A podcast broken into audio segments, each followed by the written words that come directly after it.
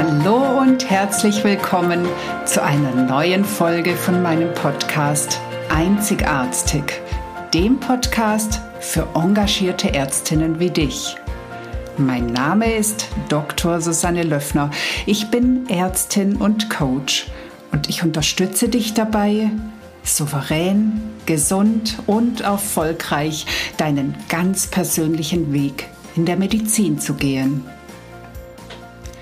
Und wieder mal habe ich einen wunderbaren Gast bei mir. Heute Dr. Sabine Egger. Sie ist auch Ärztin, Anästhesistin, Coach, Mind-Body-Medizinerin und ein wahres Energiebündel. Sie erzählt ihre Geschichte und wieder mal ist es spannend zu hören, wie sich doch durch gewisse Ereignisse plötzlich die Wege ändern können und wie dann Einsichten kommen, die vielleicht vorher gar nicht so klar waren. Also bleibt dran und habt viel Spaß bei dieser Folge. Hallo und herzlich willkommen bei einer neuen Folge von Einzigartig. Und ich habe wieder mal ein ganz tolles Interview vor mir und zwar mit der lieben Dr. Sabine Egger. Sie ist genau wie ich Anästhesistin und sie ist aber auch Mind-Body-Medizinerin und sie hat noch ganz viele andere Bezeichnungen, die soll sie euch aber selber erklären. und ich, ja, ich begrüße dich erstmal ganz, ganz herzlich hier, Sabine. Vielen Dank, dass du da bist. Und ja, sei willkommen und ich stelle gleich meine aller, aller, allererste Frage. Wer bist du? Wer ist Sabine Ecker? Ja, super Frage. Keine Ahnung, aber viele. Immer mehr ich selber, würde ich sagen. Und also erstmal vielen, vielen Dank, dass ich hier sein darf auf deinem Podcast. Es freut mich total. Ich liebe es, andere Menschen zu inspirieren, zu motivieren, sag ich mal, Grenzen im Kopf zu sprengen. Und ich glaube, das ähm, kann ich auch schon ganz gut mit dem, was ich beruflich mache. Also eine Facette von mir oder eine Rolle ist die Anästhesistin, als Freelancerin in der Klinik, wo man mich mieten kann. mich kann man mieten als Anästhesistin. Ähm, nur noch tagsüber ganz neu. Also ich mache keine Dienste mehr. Ich ähm, coache in Einzelsessions online und offline, je nachdem, wie es ergibt, ähm, als Mind-Body-Medizinerin oder auch Mindful Self-Compassion-Teacher. Äh, ähm, was es damit auf sich hat, kann ich auch gleich noch mal ein bisschen erzählen. Und ich gebe ähm, Workshops und Retreats. Ähm, ja, das meistens online, offline, teilweise für Einzelkunden, teilweise für Firmen. Und äh, dann bin ich nebenbei noch, also ist auch noch eine Facette von mir, ist der, sage ich mal, Kitesurf-Instructor und Skilehrer. Kitesurfen mache ich jetzt schon lange für mich selber und ähm, da bin ich so ein bisschen am Schauen. Also das ist wirklich so meine Spielwiese. Und Skilehrer ist jetzt gerade wieder, ähm, habe ich reaktiviert und äh, werde jetzt wahrscheinlich wieder Unterricht geben diesen Winter. Uh, ja. Also ähm, das hört sich ja jetzt schon mal alles sehr, sehr vielfältig und bunt an. ähm, das warst du nicht immer, oder? Also so diese ganzen vielen Aktivitäten oder diese vielen Rollen, die hattest du, soweit ich weiß, nicht schon immer inne, sondern früher war, glaube ich, die Anästhesistin noch so die Hauptrolle. Vielleicht kannst du mal erzählen, wie es denn dazu kam, dass du plötzlich so dich so vervielfältigt hast. Ja, also das ist eigentlich ganz spannend, weil wenn ich jetzt so in meine Kindheit zurückschaue, dann war das schon immer, also ich bin ein, ein Mensch gewesen, der wahnsinnig gerne in der Schule war, weil dort hatte ich alles. Also ich hatte das fette Sportangebot, ich hatte alle Sprachen, die ich lernen wollte, in Wahlfächern, ne? Äh, wenn ich da nicht pflichtmäßig, dann bin ich nachmittags noch irgendwo hin. Also es gab ein großes Angebot an äh, Musik, Sport, alles, was mich erfüllt. Also da konnte ich mich sehr ausleben und das alles noch mit Menschen zusammen, äh, die da auch sind in der Schule, also Freunde und das fand ich ganz toll. Dann äh, bin ich irgendwann ähm, auch sehr, ich bin schon auch ein sehr ehrgeiziger Typ und, und wenn es dann auf irgendwas losgeht, dann geht's auf irgendwas los. Und ähm, es war dann irgendwann mal das Medizinstudium und dann relativ spät habe ich mich entschieden, Anästhesistin zu werden. Und dann war wirklich mein mein größtes Ziel einfach, ähm, ich bin sehr in diese Verantwortung reingegangen und das finde ich auch total gut. Das, ähm, da bin ich auch stolz drauf, weil ich gesagt habe, so, das ist jetzt mein Number One Thing und ich möchte die beste klinische Anästhesistin werden, die ich mir, die ich sein kann. Und das war natürlich über Jahre, lange Jahre ein großer Fokus. Und ähm, ich würde sagen, das habe ich für mich auch umgesetzt. Das konnte ich, kann ich jetzt eher sehen, weil ich ähm, jetzt ein bisschen liebevoller und äh, weniger utopisch in meinen Ansprüchen an mich selber bin. Aber das war wirklich so ein ähm, so eine Reise, auf die ich mich begeben habe. Und ich habe dann trotzdem irgendwann ähm, gemerkt, ich weiß nicht, ob das jemand äh, verstehen kann, der vielleicht zuhört, aber so dieses, ich bin so trainiert oder so aufgewachsen, ähm, sicherlich persönlich, aber auch gesellschaftlich so höher, weiter, schneller. Und ich hatte immer wieder so dieses Gefühl irgendwann, als es dann so um, also ich hatte dann die Facharztprüfung, ich hatte meine Dissertation fertig, ähm, es war so die Karriere in allen trockenen Tüchern, dann kam so eine leise Stimme, die kam schon immer wieder, die gesagt hat, Mensch, aber was ist denn mit dem Skifahren eigentlich? Ne? Also zu dem Zeitpunkt war immer noch dieses ähm, Skilehrer-Dasein, was ich im Studium zuletzt gepflegt hat und wo ich höchstens mal im familiären Bereich so ähm, auf mehrfache Anfrage Unterricht gegeben habe. Und da waren aber immer wieder Stimmen, die gesagt haben, ja, aber du bist doch jetzt Anästhesistin und jetzt bist du doch Oberärztin und ähm, das ist doch jetzt, ne, lass es mal sein, das ist so Spielerei. Also ich habe es mir irgendwie nicht erlaubt, trotzdem war die Stimme einfach da.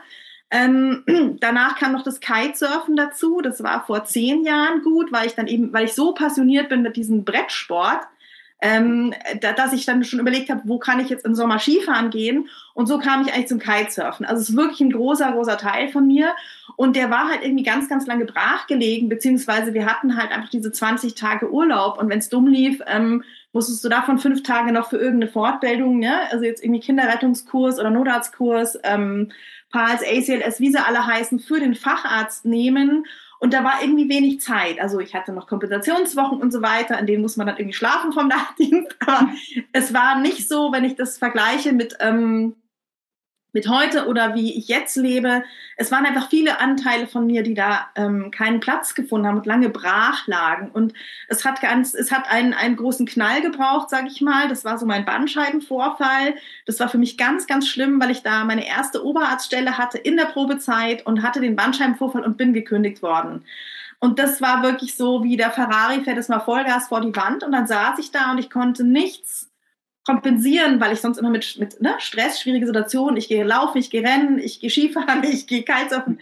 Es ging alles nicht, weil ich saß da mit den Schmerzen der Hölle und ähm, konnte mich nicht bewegen. Also es war, und, und ich hatte keinen Job mehr. Also es war, ist alles, was ich so, was ich dachte, dass ich bin, meine ganze Identität ist so wie so ein Kartenhaus zusammengefallen. Es war erstmal ziemlich schmerzhaft. Und ja, dann bin ich aber auch so ein Typ, der dann erstmal liegt, sagt, okay, ich, ich bleibe halt nicht in diesem Problem hängen, sondern ich habe dann damals gesagt, okay, du kannst dich jetzt nicht bewegen, du kannst jetzt irgendwie nicht arbeiten, aber was war denn sonst da immer noch da? Und dann habe ich angefangen, wieder wie eine Wilde zu lesen und ähm, also und fernzuschauen und und YouTube anzugucken, also alles, was man halt so im Liegen und so vom Sofa aus machen kann. Viel Katzen gestreichelt auch. Ich hatte damals noch zwei Katzen und habe mich da so reingegeben und habe aber damals eigentlich angefangen. Das war so meine eigene Reise in die Mind-Body-Medizin. Was kann ich tun, um mich so schnell wie möglich wieder fit zu machen für das Leben, was ich mir wünsche?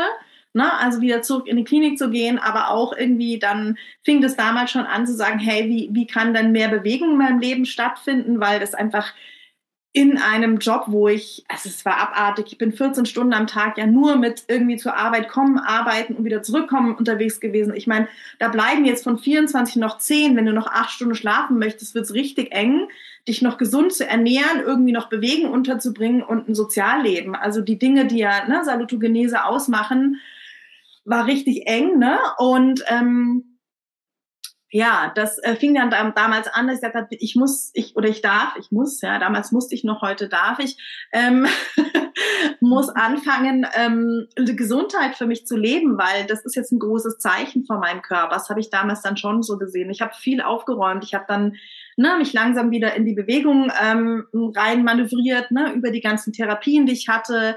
Ich habe mich dann, ich war regelmäßig einfach im Wald laufen. Ich habe mir so mein soziales Netzwerk angeschaut. Ähm, ne, das ist auch so mein Bodymedizin, was ich viel später dann gemacht habe, heißt auch Ordnungstherapie ähm, dass man eben anschaut, welche Lebensbereiche habe ich denn wo und was, wo kann ich was loslassen, was mir nicht gut tut und habe da wirklich viel, viel, viel sortiert und hatte halt auch viel Zeit nachzudenken und zu lesen und damals fing das schon an mit ähm, Ich glaube, damals fing es schon an mit, mit diesem äh, Thema, wie, wie kann ich als Frau vielleicht noch besser irgendwie in der Klinik funktionieren. Ich bin, ich habe damals, das kann ich heute sehen, ich bin so an die gläserne Decke gestoßen immer wieder und das habe ich damals aber gar nicht so verstanden und habe sehr viel bei mir auch Fehler gesucht, also so Selbstsabotage auflösen. Das habe ich schon lange gemerkt, dass es ein Thema ist für mich.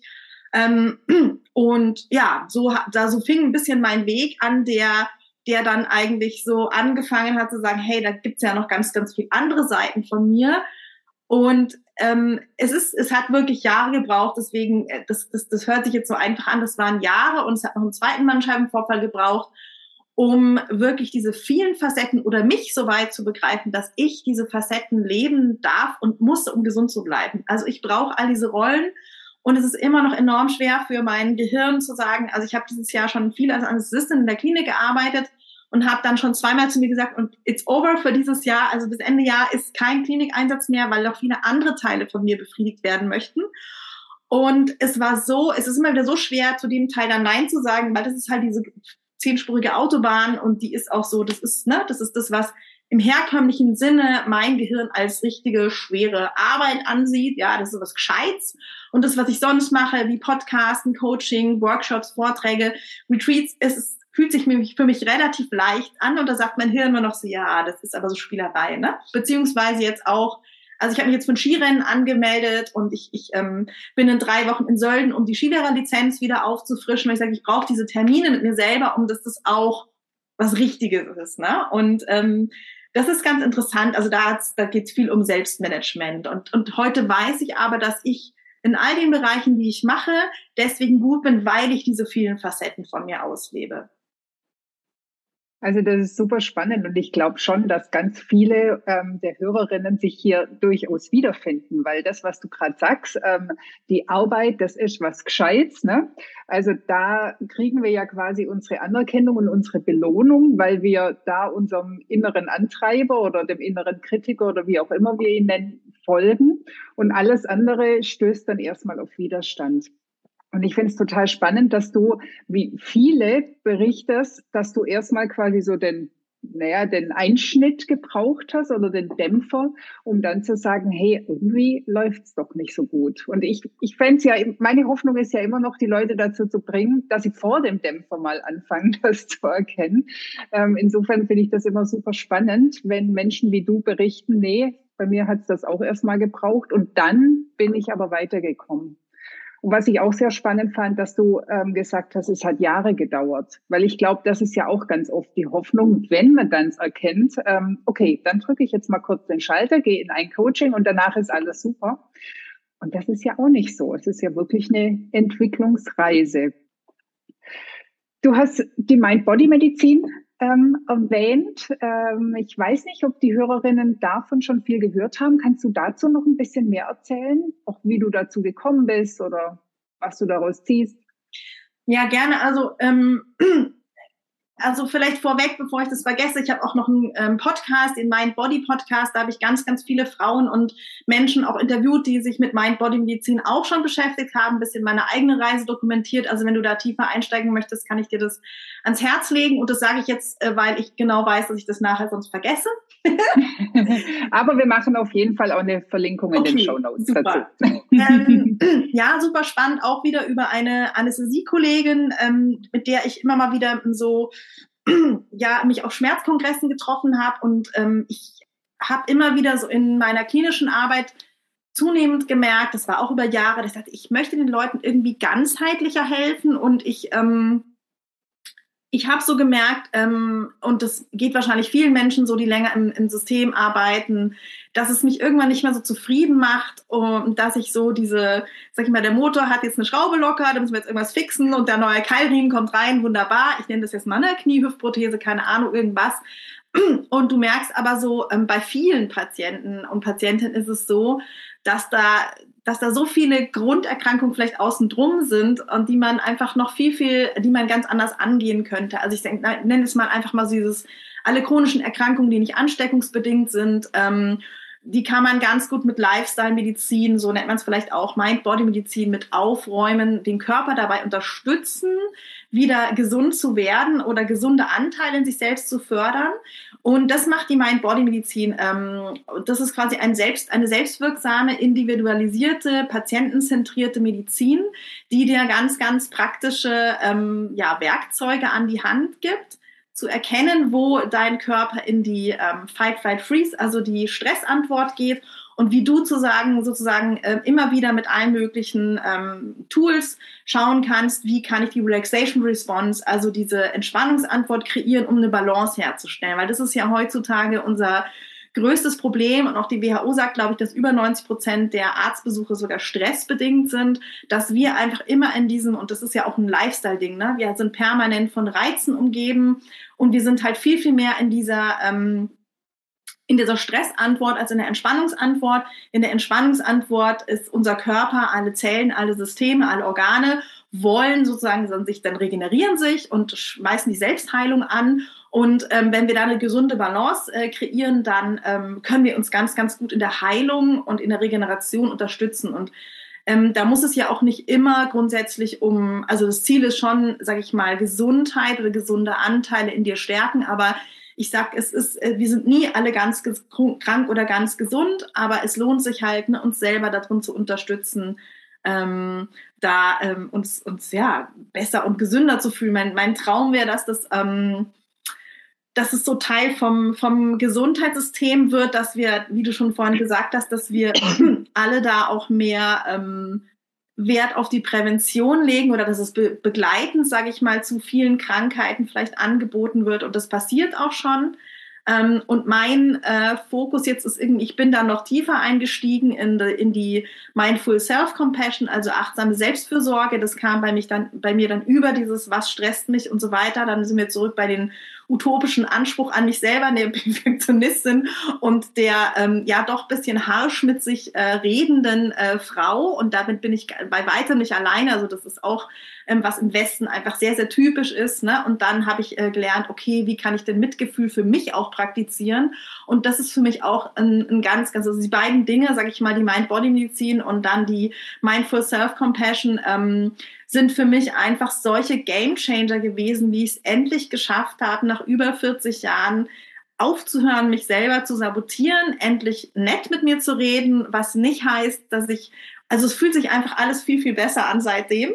Und deswegen ist es nicht, also was du auch vorhin gesagt hast, es gibt nicht diesen Knopf, der sagt, so, und jetzt ist mein Leben geil, und trotzdem gibt es ihn irgendwie schon. Also es fühlt sich einfach anders an, sage ich mal. Ne? Deswegen, ich habe immer noch ähm, Phasen, wo es mal schwierig ist. Ich bin genauso traurig, wütend, enttäuscht, aber ich kann mit mir, ich kann mich anders halten in diesen Zeiten. Und das ist was so Schönes, wie ich sage, ähm, das gebe ich jetzt gerade einfach an alle Menschen, die mir begegnen ähm, und vor allem Mediziner, Medizinerinnen weiter. Aber ich sage, das, das ist so ein, ein Riesenunterschied, ähm, der für dich so wichtig ist, weil gerade in diesem Beruf, im Gesundheitssystem, ähm, bist du so sehr am Außen und bei den anderen bist so im Geben und da sind solche Ansprüche vom System auch schon an dich. Ne? Also wo, körperlich, mental, emotional, das ist so enorm und es ist so wichtig, dass ähm, das ganze System darf sich ändern von außen, aber ich stärke dich halt von innen heraus, um damit du quasi sozusagen deinen Weg da finden kannst und der kann halt ganz, ganz bunt aussehen. Ne? Also du hast gerade schon wieder ganz viele, ganz viele wichtige Dinge genannt, ähm, gerade weil du auch die Ärztin ja direkt angesprochen hast. Und darum geht's ja hier im Podcast auch dass diese ganzen ähm, vielen Eindrücke, Stressfaktoren, die uns auf dieses Stresslevel bringen, die haben wir ja schon von Natur aus, also schon in der Freizeit. Und wenn wir dann natürlich noch einen Job haben, in dem wir noch möglichst altruistisch sein möchten oder eben noch viel für andere da sein wollen, dann potenziert sich das ja. Und ich glaube, genau dann ist eben das wichtig, was du gerade sagst, dass zumindest wir mit uns selber nett umgehen dürfen und nicht auch noch ähm, uns selber die ganze Zeit mit Erwartungen zu ballern was wir einfach naturgemäß machen, weil wir irgendwann mal so geprägt wurden, weil wir so aufgewachsen sind. Und wie du vorhin ja auch gesagt hast, weil es immer nur noch höher, schneller weitergehen soll. Das ist so die ganze gesellschaftliche Einstellung. Die haben wir komplett internalisiert und leben danach. Und umso schöner, wenn dann so Menschen wie du kommen und sagen, nee, aber es geht tatsächlich auch noch anders. Also ich kann auch nett mit mir umgehen. Kannst du vielleicht zu dem äh, Mindful Self-Compassion noch ein bisschen mehr sagen, was das genau bedeutet? Das ist ja nicht nur, ab jetzt rede ich nett zu mir, sondern ist ja ein bisschen umfangreicher. Mhm. Also das ähm, ist von, äh, von zwei äh, amerikanischen Psychologen 2010 ins Leben gerufen worden, die verschiedene ähm, Lebenskrisen hatten jeweils, also Christine Neff und äh, Chris Germer.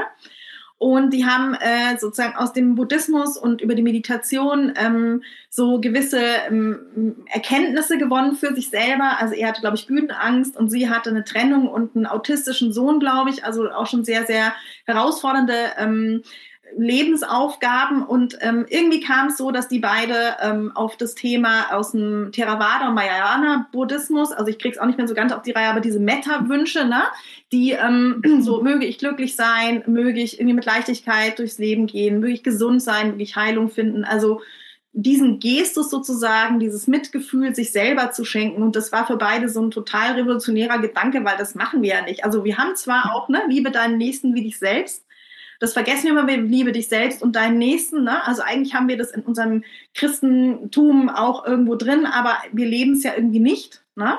Und das war für die beiden so revolutionär, dass die dann ein ganzes Programm entworfen haben, also über die Jahre, ist jetzt wie gesagt auch noch, noch gar nicht so alt, und haben äh, da auch wie Studien ähm, gemacht, um zu gucken, ähm, was bewirkt es denn, haben ein Acht-Wochen-Programm erstellt, was man online oder offline machen kann oder auch in einem Intensive in einer Woche ähm, um dort sozusagen ähm, diese drei Säulen, also Achtsamkeit, dieses Hier und Jetzt sein, dieses Wahrnehmen, wenn ich mich wahrnehme und fühle, wie es mir geht ähm, und was gerade ist, ne, dann ähm, kann ich mich auch nicht unterstützen. Das ist so das Erste, das mal annehmen, wahrnehmen, da sein mit dem, was ist. Dann den Aspekt der gemeinsamen Menschlichkeit mit reinzubringen und zu verstehen, also wir haben in, in allen Gefühlen und Zuständen, die wir sind, sind immer noch viele andere Menschen auch. Also ich bin nie alleine gerade traurig oder ähm, frustriert oder enttäuscht oder bin am Leiden.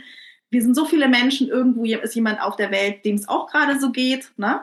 Ähm, um sozusagen in, im Leiden sind wir ja gerne dann auch mal in dieser Isolation, sagen, nee, nur mir geht's gerade so schlecht und dann verkriechen wir uns. Aber ne, rauszugehen und sagen, hey, ich bin damit nicht alleine, also diesen gemeinsamen Menschlichkeitsaspekt reinzubringen und ähm, das dritte mit einer Selbstfreundlichkeit statt Selbstverurteilung und äh, ne, statt mit der Peitsche da auf mich loszugehen, sondern zu gucken, hey, ist gerade ein schwieriger Moment für mich und was brauche ich denn gerade? Was würde mir denn helfen und was würde mich unterstützen? Ne? Und ähm, diesen, sage ich mal, Gestus so ähm, da zu etablieren und das Acht-Wochen-Programm ist dann sehr, sehr intensiv, also man, man, aber sehr praktisch auch und ich mag es wahnsinnig gerne. Man kann es, wie gesagt, auch in einer Woche machen. Ich komme jetzt gerade von einer Woche, wo ich das auch nochmal als Teilnehmerin gemacht habe, ähm, bei einem Teacher, bei dem ich gelernt habe wo du einfach sehr krass in die Stille kommst und dir begegnest ne? und dann erstmal lernst wieder, okay, Achtsamkeit, was bedeutet es denn erstmal dieses Wahrnehmen, dieses Sein, dass du weder deine Gedanken noch deine Gefühle bist, du hast die halt und dann diesen Raum zu kreieren und die angucken zu können und dann gibt's halt verschiedene Themen, ne? Also ähm, deine, sag ich mal, Werte kennenzulernen, schwierige Gefühle managen zu lernen, in Beziehung zu gehen, also in Kommunikation, Beziehung mit dir selber, in Beziehung mit anderen Menschen, aber auch zu gucken, hey, worauf bin ich denn stolz oder was hat mein Leben schön gemacht? Also man geht auch so ans Lebensende und sagt, okay, wenn ich jetzt sozusagen ähm, ne, Regrowth zurückschaue, was hat mein Leben schön und gut gemacht, wie möchte ich mich fühlen und dann auch zu gucken, hey, was was, dann wird es halt sehr konkret auch zu gucken, ne, was, was ähm, kann ich davon jetzt und, oder was habe ich davon schon in meinem Leben, was möchte ich gern mehr in meinem Leben. Und ähm, was ich auch noch ganz, ganz wichtig finde, ähm, das ist gerade für uns Frauen voll das Thema, das Thema Young Compassion, also kraftvolles Selbstmitgefühl, zu sagen, hey, ich, ich, ne, wie diese Löwin, die ihre Babys verteidigt, ne, oder die Bärenmama, die, ne, ich bin auch da und ich stehe für mich ein, ich setze Grenzen, ich unterstütze mich, ich motiviere mich ähm, ich grenze mich ab und ich fahre auch mal die Krallen aus und sag hier, ne, bis dahin und nicht weiter. Auch das ist Selbstmitgefühl. Toll. Und du bietest ja diese Kurse auch an. Ähm, hast du irgendwie in der nächsten Zeit noch was, über das wir gerade sprechen können? Oder ähm, soll ich einfach auf deine Homepage verweisen hier an dieser Stelle? Also es ist schön, dass du das sagst, weil ich bin gerade selber in einem ähm, in einem Klarheitsfindungsumbruchsprozess, was ich demnächst mhm. anbieten werde, ist, also es gibt jetzt gerade keinen MSC-Kurs mit mir, man kann das in Einzelsessions mit mir buchen, also kannst du ein Coaching bei mir buchen. Ähm, auf hallo at drsabineegger.com kann ich dir nachher auch noch geben. Also findest du über das Kontaktformular auf meiner Webseite, kannst du dich für ein Coaching bei mir anmelden. Äh, und dann gehen wir erstmal ein Gespräch, schauen, ob die Chemie stimmt und dann schauen wir mal, wo du hin möchtest und mit welchen Tools ich dich unterstützen kann. Ich mache im Moment keinen MSC-Kurs. Es ist auch nicht geplant. Ich mache das mit einer Co-Teacherin zusammen und ich bin ein bisschen am Schauen, ob wir noch mal einen Online-Kurs anbieten, irgendwann nächstes Jahr oder und oder ob ich das hier offline vor Ort, da wo ich jetzt gerade wohne, anbiete und dann auch für wen. Ähm, ich habe jetzt ein, ähm, im Moment habe ich ein Programm gelauncht, ähm, das findest unter mindfulmed.de mit der Denise Herzog zusammen, eben um die Ärztinnen und Ärzte ähm, in der Assistenzarztzeit zu unterstützen, ähm, zu sagen, okay, all diese Expertise, die da ist von diesen beiden Seiten, also sie hat auch noch Mind Body Medizin im Gepäck und ähm, Sound Medicine, was wir noch alles, also wir haben all unsere Expertise und unsere ganze ähm, Erfahrung auch, ne, den Weg, den wir da gegangen sind, in ein großes Programm gepackt und sind dabei, das gerade an Kliniken ähm, zu, sag ich mal, unterrichten oder weiterzugeben. Also ein wunderbarer bunter Strauß, um ja. das Leben noch bunter zu machen. ähm, da fällt mir gerade noch ein, also du hast ja beschrieben, wie viel Entwicklung du selbst gemacht hast. Würdest du denn sagen, dass das auch deine Tätigkeit als Ärztin beeinflusst hat? Oder ist das einfach nur, dass es jetzt, dass du weniger oder seltener Ärztin bist oder bist du auch anders als Ärztin? Also, dass ich ähm, weniger und, also ja, ganz klares Ja, dass ich weniger und seltener Ärztin bin, hat ja damit zu tun, dass ich mich selbst besser kennengelernt habe. Und dass das ein Teil von mir ist, der sagt, hey, ich, das ist eine, so, also das ist eine Rolle von mir und, und ich habe halt noch viele andere Rollen. Und das heißt ja nicht, dass das für dich dann als Ärztin auch so sein muss. Also das ist eben jetzt mein Weg gewesen, das meine ich damit, ne? Und das ist eben das, wo ich erkannt habe, wie ich funktioniere und was mir gut tut. Und deswegen ist es auch meine Aufgabe, ähm, um gesund und glücklich zu sein, ähm, immer wieder all diese Anteile in mir auch zu füttern und zu fördern. Und wenn ich jetzt eben dann Ärztin bin, dann ist es für mich, ähm, ich bin, da nicht immer, das weißt du auch, wir haben neulich mal telefoniert, ist ein paar Monate her, ne? aber ich versuche das dann so zu ähm, anzupassen ähm, und da bin ich auch noch auf einem Weg, dass ich sage, wenn ich dann da bin, dann bin ich da 100 Prozent und dann bin ich ausgeruht und zufrieden und mache genau das, was ich da machen möchte. Und das gibt mir natürlich, wenn ich weiß, dass ich ähm, eben jetzt diesen Anteil in mir fütter fördere, der eben gerne im OP ist und diese Teamarbeit macht und gerne Menschen betreut und intubiert und so weiter ähm, und in diesem Team gerne ist, ne, und wirklich einfach, ich bin einfach gerne im OP, ähm, dass, dass der dann gefüttert wird und dann bin ich da auch zufrieden und dann ist da kein Aber, Aber, Aber, ich brauche doch noch, ich will doch noch, weil ich weiß, ich fütter ja die anderen Anteile von mir. Das heißt, es gibt mir eine Zufriedenheit, eine Ruhe, eine Ausgeglichenheit, das kriege ich auch zurück ne, von, von meinen Kollegen, von den Patienten. Das merke ich immer wieder, das sagen mir sehr viele Leute. Die, die, und das, glaube ich, das hat sich schon verändert, ne, weil ich einfach weiß, diese ganzen lebenslustigen Anteile, die auch noch gelebt werden möchten, die werden auch alle gefüttert. Also ist kein Problem. Ich habe keine, nicht dieses, ne, oh, jetzt bin ich hier und will ja eigentlich woanders sein, sondern ich bin dann einfach genau da, wo ich sein möchte. Und das bringt halt eine Wahnsinnsruhe rein und eine Gelassenheit und die ist ja so enorm wichtig. Also ich glaube, das ist was vom Besten, was du mitgeben kannst als Ärztin, Arzt, besonders natürlich als Anästhesistin, aber ich, das ist für jeden, glaube ich, ganz wichtig, dass das diese, diese nonverbalen eine Kommunikation ist. Da ist jemand, der ist jetzt genau für dich da 100 Prozent und der lässt diese, ne, der, der strahlt es aus, weil du fühlst dich ja als Patient, du bist ausgeliefert, du bist irgendwie, du wirst vielleicht gerade aufgeschnitten äh, demnächst. Also es ist eine völlige Ausnahmesituation, dein Leben ist irgendwie in Gefahr. Du bist in einem Umfeld, was irgendwie, wo du jetzt auch nicht freiwillig sein möchtest. Ähm, also eine schwierige Situation. Und da ist es so, so wichtig, dass, ähm, dass du Menschen begegnest, ähm, die diese Skills haben, die sich selber führen können, die sich selber spüren und die das ausstrahlen können, dass du aufgehoben bist, dich sicher fühlen kannst und äh, dass sie das auch gerne machen. Ne? Und das spürt man, also glaube ich. Das ist ja, das hast, also das hast du schön gesagt und ich glaube, dass da wirklich jeder Patient auch mehr noch profitiert, als man im ersten Moment vielleicht denkt. Weil in dem Moment, wo du diese Ruhe ausstrahlst und vielleicht auch die Angst nehmen kannst, das beeinflusst ja nicht nur die Narkose und wie viel du brauchst, damit er schläft, sondern das kann ja den ganzen Heilungsverlauf, den ganzen OP-Verlauf mit beeinflussen. Und ich finde, da wird wieder so wichtig, ähm, dass wir wirklich immer bei uns anfangen dürfen wenn wir dann auch gute Medizin machen wollen. Also das ist gar nicht nur, also oft denken wir ja, Hauptsache wir machen viel und gut und sind fachlich top und so weiter. Das ist ja auch gut. Also ich möchte ja jetzt nicht sagen, die fachliche Kompetenz ist nicht wichtig, aber auch dieses bei uns selbst sein, in der Ruhe sein, vielleicht auch entspannt sein, zumindest nicht immer, aber häufiger. Ich glaube, damit tun wir auch was ganz, ganz Großes für die Patienten. Und deswegen finde ich das so schön, dass du sagst, ja, meine anderen Rollen werden ja zum anderen Zeitpunkt befriedigt und jetzt bin ich genau da, wo ich sein möchte oder sein muss in dem Moment. Ja, wir sind. So ein ähm, Impact.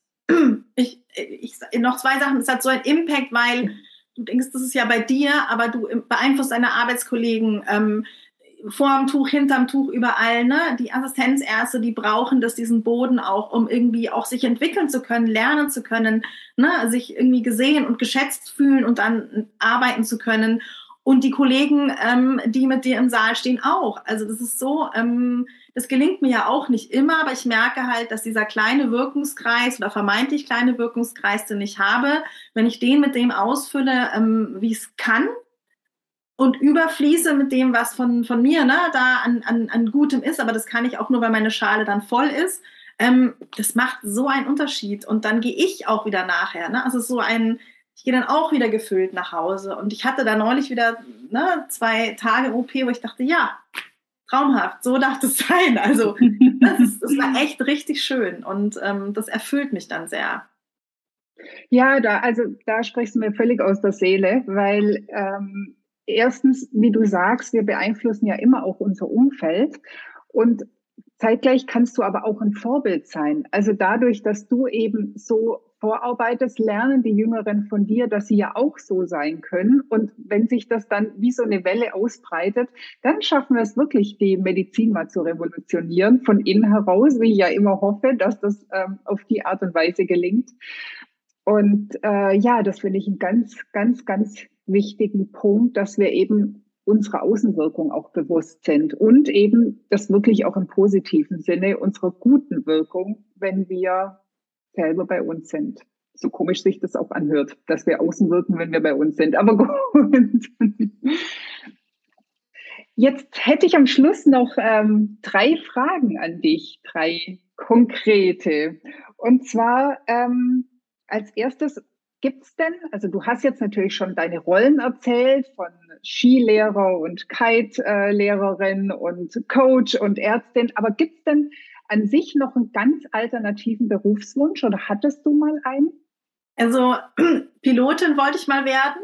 Das ich ein bisschen, ähm, ich fliege wahnsinnig gerne. Ich finde das mega geil, diesen Moment, wo da vorne einer in die Eisen tritt und das Ding macht wusch. Und das stelle ich mir irgendwie cool vor. Aber, und das habe ich auch mal, aber das wäre was. Ähm, aber ich finde, das, das habe ich für mich so ähm, befriedigt im Kitesurfen. Da kriege ich auch meinen Bums und das ist irgendwie gut. Und dann bin ich nur für mich selber verantwortlich. und äh, Journalistin. Also das ist aber auch was, wo ähm, ich sage, dass das ähm, schlummert die ganze Zeit so in mir. Ich habe ja auch viel gebloggt und ähm, ich podcaste viel, also ich glaube, das ist was und ich fotografiere auch gerne, da kommt alles zusammen. Also Journalistin ist auch wirklich was, wo es habe ich mich nie getraut. Ähm, es war immer so ein Ding, wo ich dachte, ja, brotlose Kunst oder das kann ich ja nicht oder keine Ahnung. Also da waren ganz viele limiting beliefs und heute lebe ich so auf meine Art und ähm, ich, toll, toll, ich glaube schon, dass irgendwann noch mal so ein Buch von mir rauskommt. Ne? Also das lebe ich irgendwie und äh, ja. Ja, da bin ich ja mal gespannt, was wir von dir zu lesen bekommen.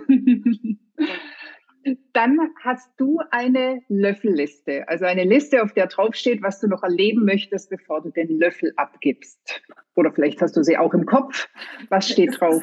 Ähm, ist eine tolle Frage. Ich bin jetzt 45 und ich habe ganz oft dann schon überlegt, ja, was ist denn da noch? Und ähm, ich habe keine Liste mehr, weil ich so viel von dem einfach schon gelebt habe. Es war ganz, ganz lang diese Reisen, dieses, ich möchte Kitesurf-Instructor werden, ich möchte richtig gut Kitesurfen, das habe ich alles gemacht. Ich habe irgendwie, ich habe meinen Blog erschaffen, ich war fotografieren, ich war reisen, ich war schreiben, also ich habe wirklich ganz, ganz viele ähm, Facetten da schon gelebt. Da bin ich wahnsinnig dankbar für, weil es mir so viel Druck genommen hat von diesen Sehnsüchten, die ich einfach leben wollte. Ähm, ich habe eine Sache, die ich, ähm, also das Buch schreiben wäre, glaube ich, ganz cool. Dann möchte ich auf jeden Fall nochmal als Barkeeperin und Barista arbeiten. ähm, okay. und ähm, ich liebe das irgendwie, weiß ich auch nicht, da auch an, also ja. Und eine Sache, wo ich, aber das ist auch keine, also wo ich einfach weiß, ich möchte, ich, und das ist schon so, ich habe jetzt einfach so ein Heim geschaffen für meine Familie, meine Freunde, sagt, dass die hier einfach ne, gerne an diesen Ort kommen und hier sich ausleben in den Bergen und dass ich meinen ganzen, sag ich mal, Nachwuchs, Enkeln, Neffen, ich habe keine Enkel, aber wie sagt man denn da, Neffen, Nichten, Cousins von Cousinen und also dem Nachwuchs in der Familie der jüngeren Generation ähm, den Brettsport nahe bringe und dass ich die da an die Hand nehme, weil, weil ich dafür halt so eine Leidenschaft habe und das äh, macht mir mega Spaß. Und das bin ich jetzt eben gerade mit, ne, ich sag mal, es gibt immer so die Idee und dann Inspired Action ist dann einfach so eine Handlung dran zu packen sagen, so, und jetzt wird die Lizenz wieder à jour gebracht und dann geht's den Winter los. ah, super. Also ich hätte gern so eine Tante, äh, Nichte, Cousine, wie auch immer gehabt, die mir dann noch so ein bisschen mehr den Kick gegeben hätte. Ja, super schön. Ja, und die letzte Frage wäre, was wünschst du dir für die Medizin, beziehungsweise wie würde in deinen Augen die Medizin optimal aussehen? Puh, eine große Frage. Was ich mir als allererstes wünschen würde, wäre, dass wir mehr Zeit haben dass wir mehr, mehr Zeit haben für uns selber und für die Patienten. Also das ist das, was ich als, als große Belastung empfinde immer wieder in meinem Beruf, dass alles gefühlt irgendwie zu langsam ist und unter Zeitdruck stattfindet. Und dann ist noch was, was ich, ähm, ich weiß nicht, wie man es lösen kann, aber ich finde es ganz oft so, und das ist ja auch, das ist ja, das zeigt sich ja auch, ähm, dass, dass wir ganz oft nicht wertekonform schaffen, dass ich einfach manchmal Dinge tun muss, wo ich sage, das passt irgendwie, ich, da würde ich gern einfach alle Beteiligten nochmal an den Tisch holen und ne, von Patienten, Angehörigen, was auch immer, bis irgendwie operierenden Kollegen und nicht operierenden Kollegen und einfach alle nochmal zusammenholen und sagen, hey, ist das jetzt wirklich eine gute Sache, die wir da machen? Wollen wir das? Und wie geht's weiter? Und das ist manchmal ne, also diese ethischen Aspekte damit reinzubringen, ähm, das finde ich manchmal enorm schwer. Und ähm, das zerreißt mich manchmal innerlich. Und da habe ich viel mit meinen Kollegen gesprochen, denen geht's ganz ähnlich, ne? dass wir ganz oft halt diese wir haben diese hochspezialisierte Medizin, für die ich auch sehr dankbar bin. Wir können ganz, ganz viel machen und manchmal wäre es, glaube ich, ähm, schön, zusammen ähm, mehr den Konsens zu finden, würdevoll auch nichts zu machen oder nicht mehr zu machen, als alles möglich ist. Und das ist, ja, das wäre mein Wunsch, ne? dass wir da noch mehr Mut haben, ähm, sag ich mal, würdevoll und, und, und nicht immer, sag ich mal, mit, mit so einem massiv komplett Ansatz, was wir alles technisch machen können, sondern das Ganze ein bisschen mehr im Blick behalten. Und ähm, das würde mir sehr gut tun, ja. Ja, da sprichst du mir auch aus der Seele, also gerade auch so im Bereich Palliativmedizin oder so, wann macht man eine Therapiezieländerung? Da tun wir uns alle ja noch wahnsinnig schwer und ich glaube, da gibt es tatsächlich noch viel, viel Bedarf, ähm, um da besser zu werden. Ja, auch das. Vielen Dank für diese Inspiration.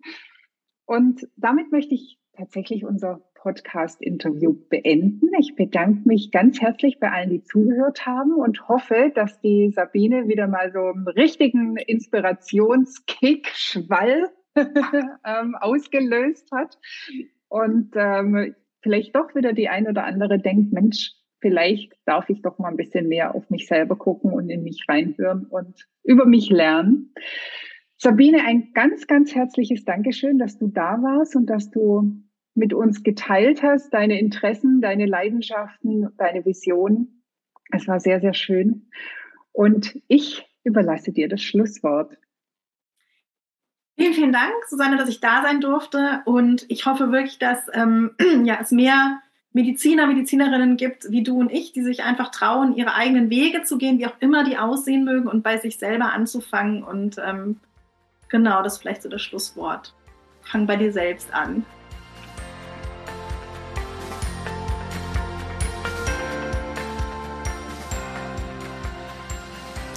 Das war die heutige Folge und ich freue mich, dass du bis zum Schluss dabei warst. Wenn es dir gefallen hat, dann hör doch nächste Woche wieder zu bei Einzigartig. Natürlich freue ich mich sehr über eine 5-Sterne-Bewertung und wenn du den Podcast teilst oder weiterempfehlst.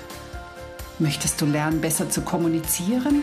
Dann hole dir doch mein PDF 12 Game Changer für erfolgreiche Patienten- und Angehörigengespräche. Den Link dazu findest du in den Show Notes. Lass uns gemeinsam eine neue Medizin mit glücklichen Ärztinnen und Patienten schaffen.